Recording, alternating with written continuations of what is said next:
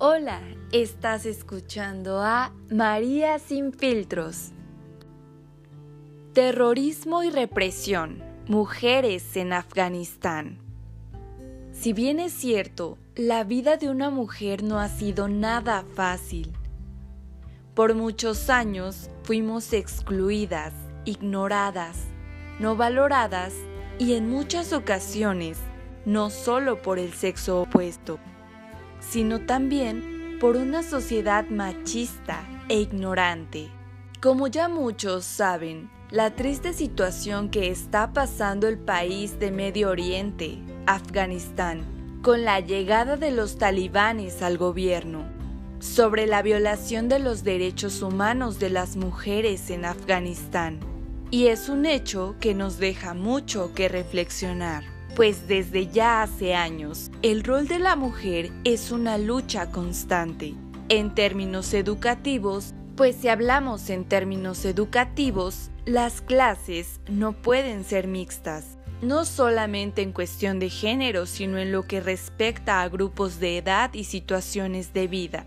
De este modo se explica que las jóvenes no tienen otra opción que quedarse en casa, sin tener la capacidad de sostenerse a sí mismas o proveer para sus familias, con un alto grado de vulnerabilidad, expuestas a la violencia y la inseguridad, totalmente dependientes de los hombres en su entorno. Es así que para el gobierno talibán, las mujeres, lejos de ser vistas como un ser humano en libertad, han sido sometidas, vulneradas y reprimidas de sus derechos donde lamentablemente sonará cruel y duro decirlo, pero las mujeres y las niñas desaparecerán de la sociedad afgana, así como sucedió hace 20 años. ¿Sabías que existen diversas prohibiciones que volverán a ser parte de la vida de una mujer afgana? Si es que se le puede llamar vida a esta situación o represión por parte de los talibanes. Pues bien, tienen prohibido trabajar fuera del hogar, no importa si tienen alguna formación, con excepción de doctoras y enfermeras. Tienen prohibido realizar cualquier otra actividad que no sea en compañía de algún familiar masculino, ya sea su padre, su hermano o su marido. No pueden hablar o dar la mano a hombres que no cumplan con algún parentesco. Tampoco pueden reír en voz alta. Ni siquiera su voz puede ser oída por otros. Por consiguiente, las mujeres tampoco pueden comerciar con hombres. Y si una mujer necesita atención médica, esta debe ir acompañada, como ya dijimos, por algún pariente además de ser atendida solamente por otra mujer. Una vez más hablamos de que no pueden estudiar, ni ir a la escuela, a la universidad o a alguna otra institución educativa. Deben ir cubiertas de la cabeza a los pies, ocultando su rostro y cuerpo.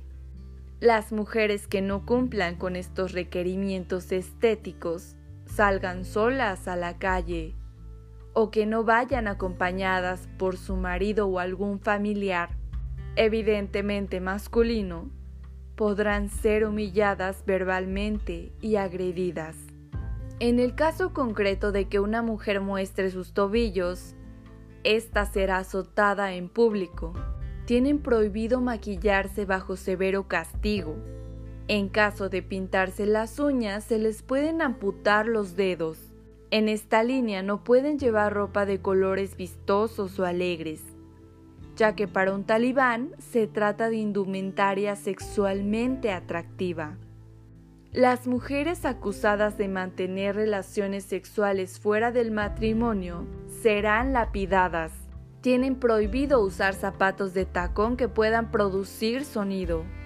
Es que un hombre simplemente no puede oír los pasos de una mujer como tampoco su voz. No pueden llevar pantalón debajo del burka.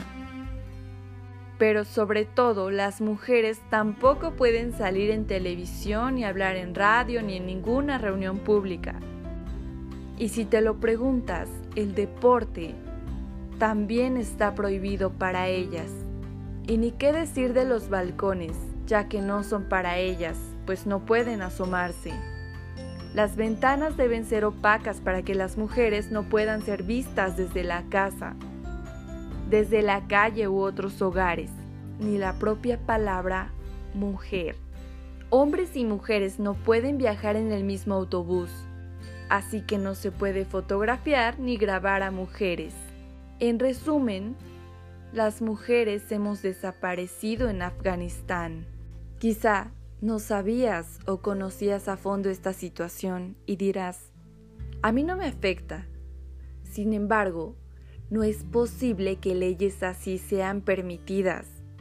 No es posible sentir inseguridad solo por ser mujer. No poder vestir, salir o usar algún color porque en la mente de alguien significa que estás sexualizado o que estás ofendiendo a alguien más más que una cultura, es toda una estructura que incita al machismo, violencia y a la degradación de la mujer, haciéndola perder sus derechos, su libertad, pero lo más importante, su libertad. Como dice la autora Lagarde, la sororidad es un pacto político de género entre mujeres que se reconocen como interlocutoras no hay jerarquía, sino un reconocimiento de la autoridad de cada una. En este sentido, es importante entender que todas somos parte de un sistema, sí, con diferentes leyes, costumbres y tradiciones, pero si algo nos une, es el mismo derecho,